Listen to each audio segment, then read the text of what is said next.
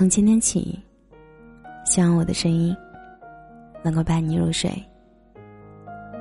晚上好，我是小仙男。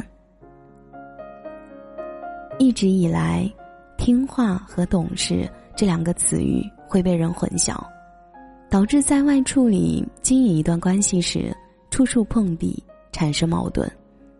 你要听话一点，似乎这是从小就听着长大的话语。有点偏向于顺从和软弱，其实，任何让自己不舒服的事情，我们都有权利去果断拒绝。长时间的顺从行为等于没有主见，或者没有了说不的能力。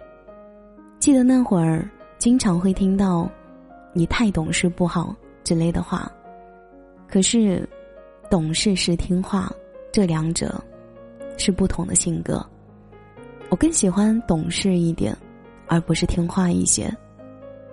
那时候还小，我很野，身上有着所有同龄人的特征，然而每次都会在我爸面前维持着乖乖女的形象。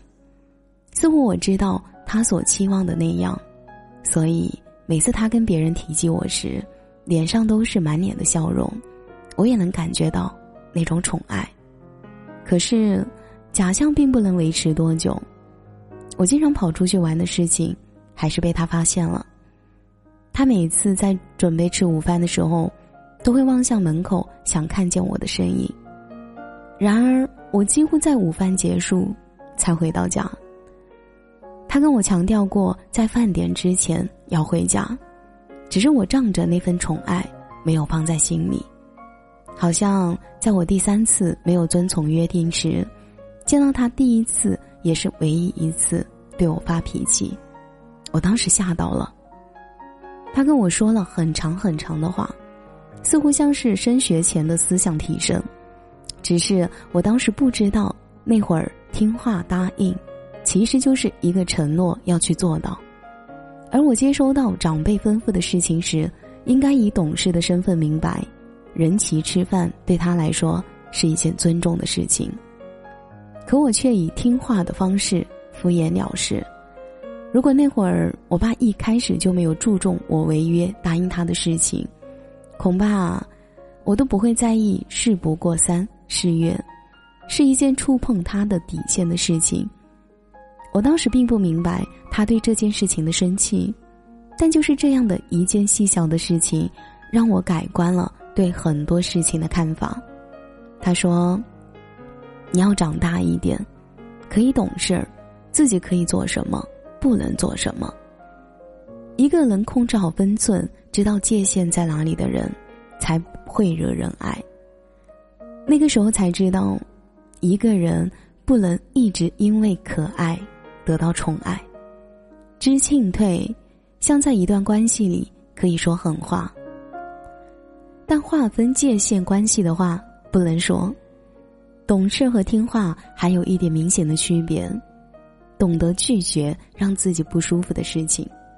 如果情侣之间相处，你的听话会慢慢消磨你的个性，渐渐对对方会在这段感情里对你失去了兴趣。其实，当你发现对方做什么都按自己所支配，慢慢的跟对方形成控制与被控制的局面，一方强势，一方弱势。可是，喜欢一个人，除了皮囊，更多的依靠你的灵魂来支撑维系。你的懂事儿，清楚在什么场合给他面子，不过多的干涉对方。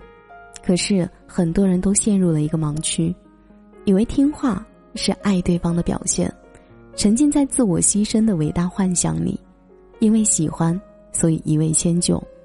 就好比当两个人异地时。男生提出让女生放弃事业来到他的城市时，其实这不算一个成熟的行为。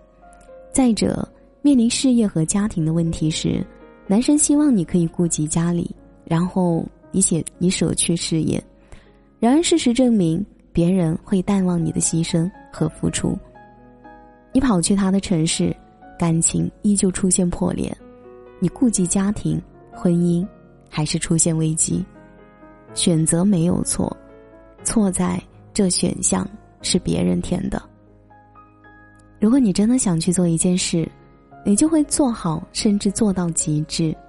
可当你带着委屈的心理去面对这件事情时，就会出现“我为你付出了那么多”之类的话语，来增加对方的压力，强化两者之间的付出程度，那种不愉悦的心情就越加强烈。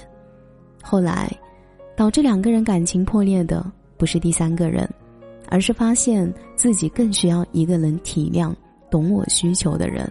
简称为懂事，然后我们把它归结为不够爱或者不会轻易经营感情。可是你从头去看这段感情，就会发现都是从一件小事儿慢慢发酵成狼狈收场的结果。在一开始有自己的规划和想法，而不是跟别人画美好的蓝图去走，结局也可以不一样。不管谁去对方的城市。先了解当前区域的就业前景以及薪资待遇情况，往更好的方向发展，何乐而不为呢？即使是做家庭主妇，也是因为自己想陪伴孩子，在自己想做的事情的状态里，就是最好的自己。我这一切都是为了你，这个罪名太大了，不管是谁去背负，都会在你面对你时感到不舒适和不自在。生活是自己的，不是为了让别人更好而委屈顺从什么，应该是我想要什么而去做什么。所以你会发现，那些懂事的人在处理一段关系时总是游刃有余，而相对于那些听话的人，一直在质问对方。建立一段关系是为了快乐，不是为了委屈呀。懂取舍，知进退，不碰底线。拒绝不想做的事儿，希望你是这样的人，惹人爱。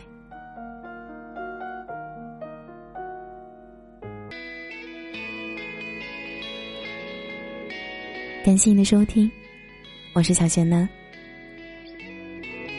如果你刚刚喜欢我的声音，记得点点关注哦。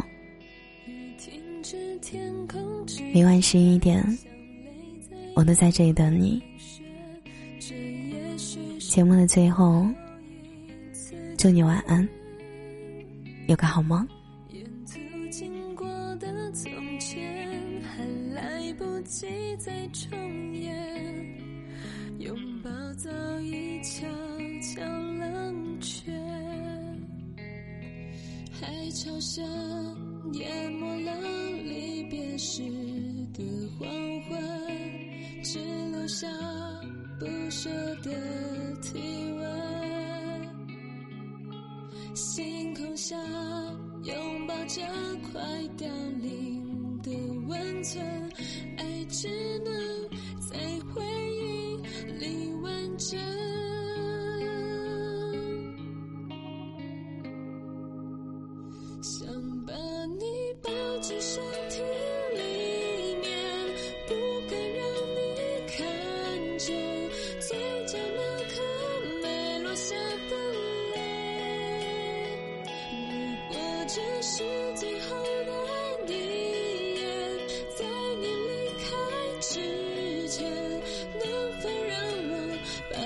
是呈现。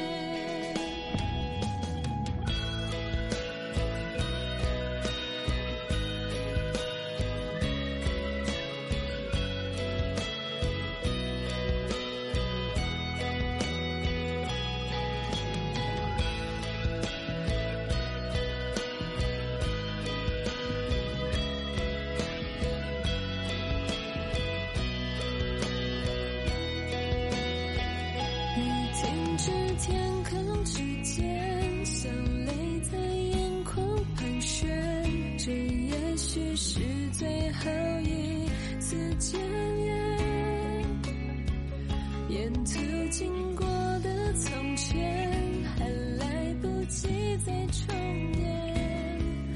拥抱早已悄悄冷却，海潮声淹没了离别时的黄昏，只留下。